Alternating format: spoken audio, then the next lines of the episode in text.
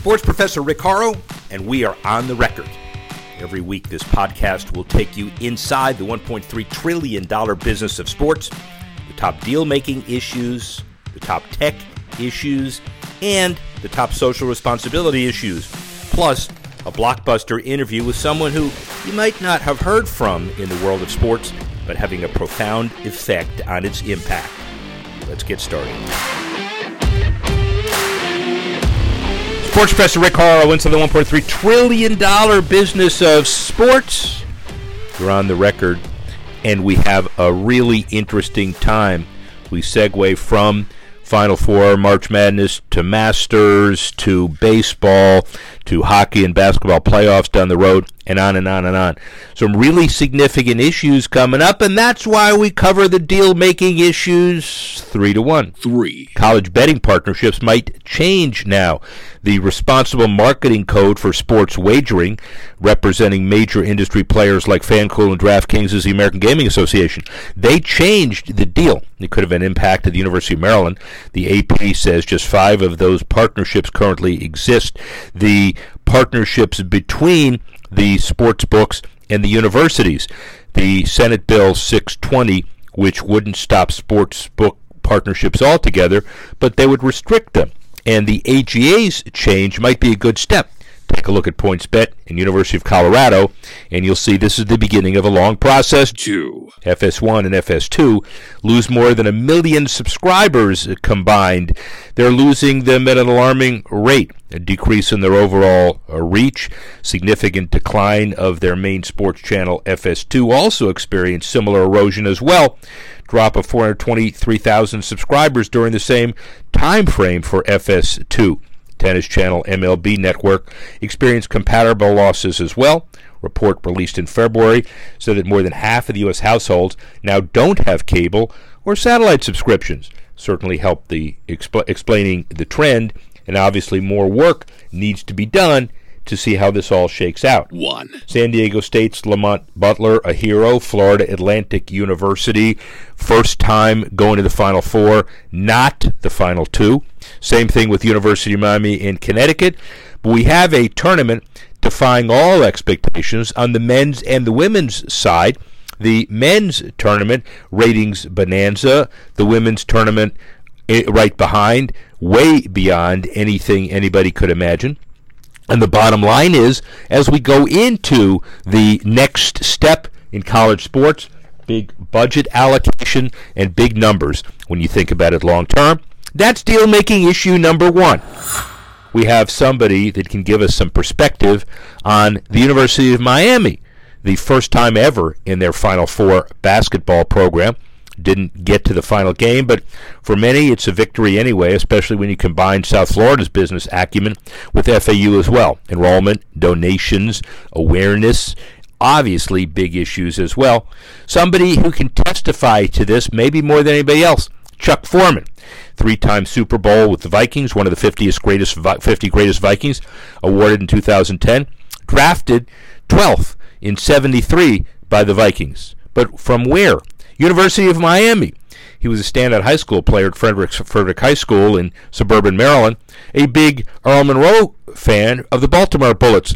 But guess what? He got to the University of Miami in 1970 on a football scholarship. 1971 had his best run, best season ever, 951 yards.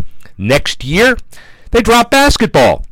But he is better than most to talk about what it means. Very interesting perspective. We're going to talk about you and Silky Sullivan. You remember that name? How about that a while ago? Uh, University of Miami, good friend. Thank you, Chuck, for being here. Yeah, we going way back now. Uh, my good friend Tom Sullivan, of course, he's no longer with us, but what a what a great guy he was.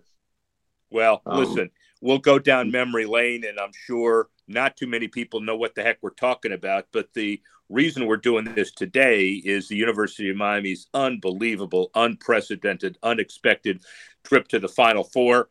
And if right. UConn wasn't such a juggernaut, you know, they'd be playing. We're going to be running this all the way through the spring and summer. But the impact of what a program means to a, a, a and close to a national championship, Final Four playoffs, football, basketball. But you know, let, let's let's talk about your history. Uh, you're a standout basketball player, additional football at Frederick High School, and obviously a big time Bullets fan in addition to the Redskins and Colts. The stories say you patterned a lot of your moves after Earl Monroe. Is that true?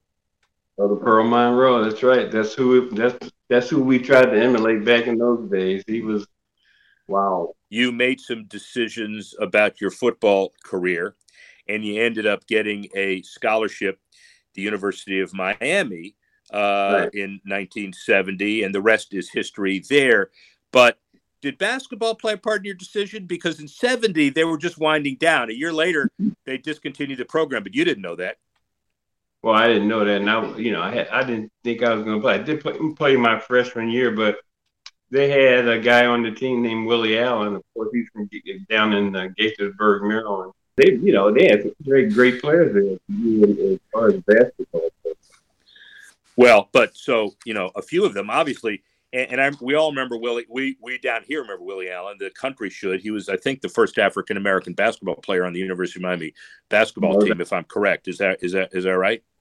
Yeah, and and and and you know he followed in the footsteps of uh, an amazing individual. Can you imagine uh, anybody uh, shooting free throws underhand today as Rick Barry did in 1964 and 65 with the University of Miami? How was that?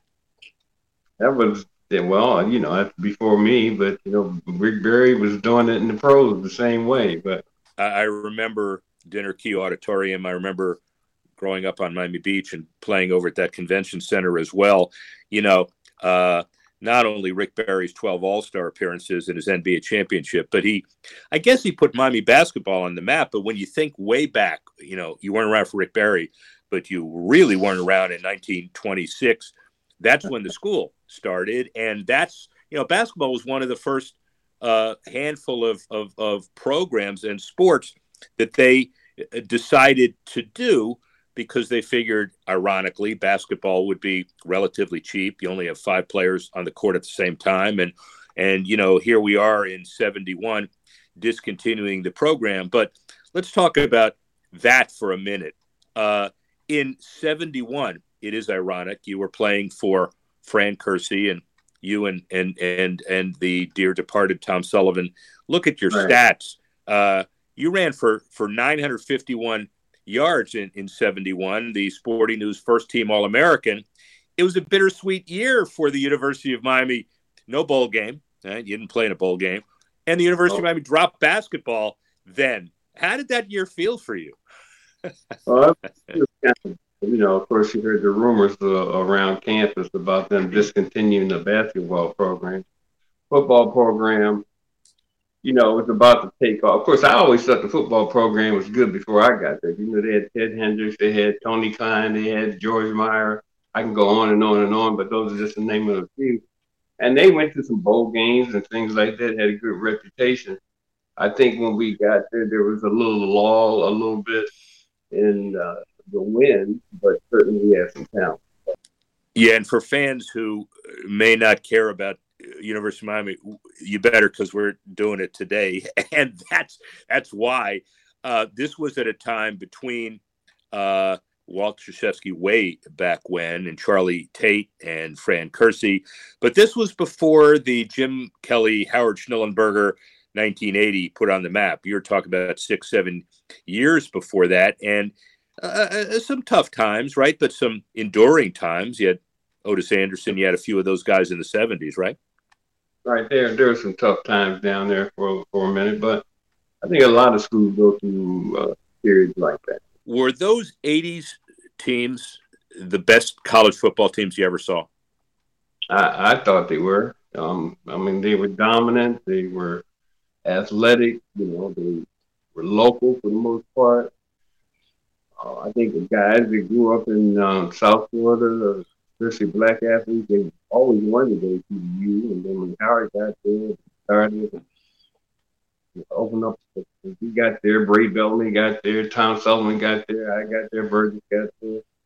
And, you know, I think he set uh, the guys that came in set the set the precedent of uh, what it what you needed to do to be the best. Because we all graduated if Ray hadn't been hurt in a car accident, he would have probably been the first receiver off the board. You know, you got Tom Sullivan goes to Philadelphia Eagles, Burgess Owens goes to, uh, I think, New York Jets, and I go to Minnesota. So the first black athlete down there, you know, I thought, uh, as far as we were concerned, we showed them the way, and and and then after that, um, you know, they just brought in a lot of great athletes and students. So, and, and, and students. I mean, and students and students quite clearly, and look at the academic reputation. We'll we'll get to that in a minute. Uh, mm-hmm. Did you? So, uh, you know, the Heat is created in the '80s. We had the Miami Floridians as an old ABA team back in the '70s. Great guys, George Gervin, Julius Erving. I mean, look at the guys that came in, but right. I kind of toiled in the field of trying to get an NBA team, and it was difficult. We all knew what failed, not what succeeded. And right. did you did you miss as a basketball fan playing football down there? Did you miss basketball down there?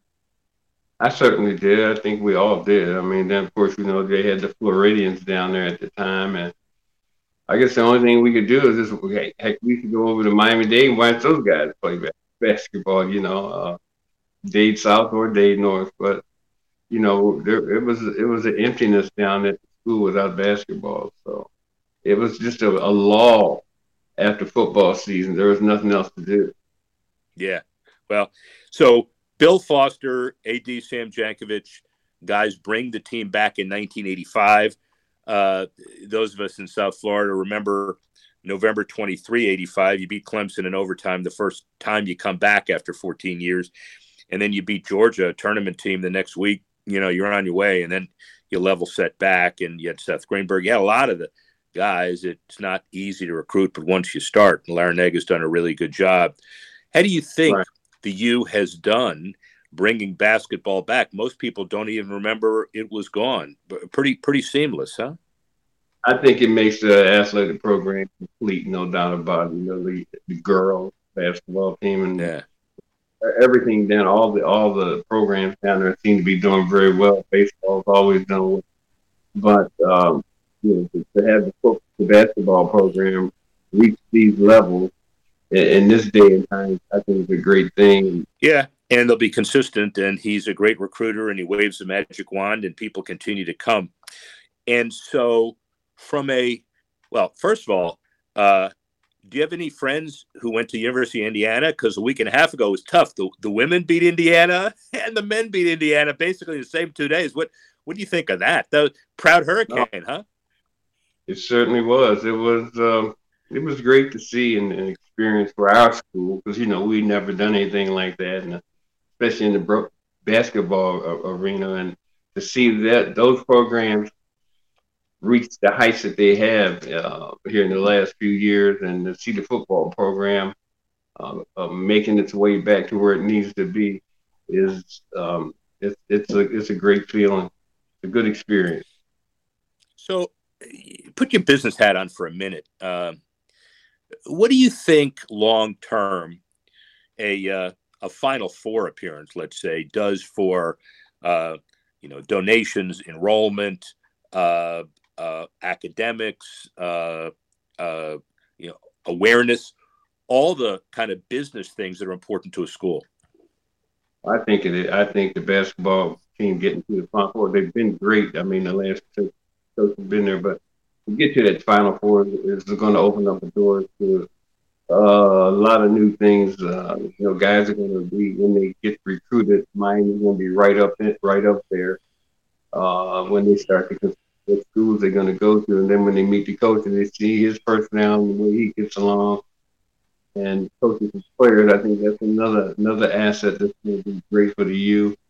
Um, I, I just think, and, and, the, and the girls program, the men's program, we're taking them and the attention that it's gotten, you know, the PR over the last couple of weeks has been uh, outstanding. So I think we're we're on a right track to be uh, once again a dominant, not only a football school, but a dominant basketball school in both women's and, and men's sports. So that's exciting because I think you know when you look at Miami, you know how Miami, you, Miami is just a unique place. I love Miami. I like uh, everything about Miami. I think any guy that comes down there, I know when I got to Miami doing the recruit, I got down there. I was like, wow. I was blown away with the, the city, the energy in the city, the uh, everything that's available. The fact that it's an international town, and uh, all the things that are possible. I think we've got everything you need to to bring you guys in, and especially Coral Gables is a great city. Uh, so I, I think uh, they're well on the way to be an overall great uh, program. So, one more comment about the the basketball piece of this. Uh, you know, the the Heat, thirty some odd years. It's exciting. We you know won three championships and on and on. But if you come down to Miami and you're a basketball person, doesn't automatically mean Larrañaga is going to snare you because now 40 miles up the road, you got another Final Four team. What, well, you know, now we're the epicenter of the basketball universe kind of overnight. Can, I mean, can you believe it? I, I can't believe it because I remember, you know, when Florida Atlantic got started, and, and Howard, and Howard Schnellenberger was a, a, part of that too with the program, football program up there, and up there, nice campus and everything. So, one more final piece, let you go. Uh, you got your own radio stuff in Minnesota, your celebrity in Minnesota. But let's not leave it without talking about your kids. So, you know, I'm Harvard Law. One of them is Harvard Business, which, which you know, you don't lead with that. You lead with your football kids and how successful a, a pro was. My producer, who's in Nebraska, was excited because he's now going to meet uh, Jay Foreman's dad. Well, there's another there's another part of this. So uh, yeah, it's just just uh, uh, rail on your kids. Talk about talk about your kids for a minute. I got two girls, Tiana and, um, and Andrea. They, they do well too, and and uh, Jay, of course, played at Nebraska. All American man, played in the NFL, and I got Anthony. Uh, the son, he did really, really well. Also, he played at the University of St. Thomas here in Minnesota, which is academically one of the top schools in the country, and they just went uh, they're the Division One football program now, and he was an All American there too. So, you know, my kids have done really well on uh, in school, on the on the court, or on the field, and very proud of all of them, and and certainly, you know, and just in this day and age, you know, just I'm happy to see where they are and what they've accomplished and where they're going to go. So I, I just, could ask you I, I could ask you because I told my producer I would, but I'm not going to put you on the spot. You know, I could ask you why you let that kid go to Nebraska and let him out of the University of Miami scripts, but I, am not. Uh, you you want to you want to take that on, or you just want to pass? I'll take it on. Uh, Miami, Miami at the time didn't work hard enough. Ah, then when there you go. When, when he went to on his recruiting trips, he went to UCLA. He went to a lot of places. But anyway, when when he went to Nebraska, you know, and, and he came back home, and he we had we were talking and stuff. He said, "You know what, Dad?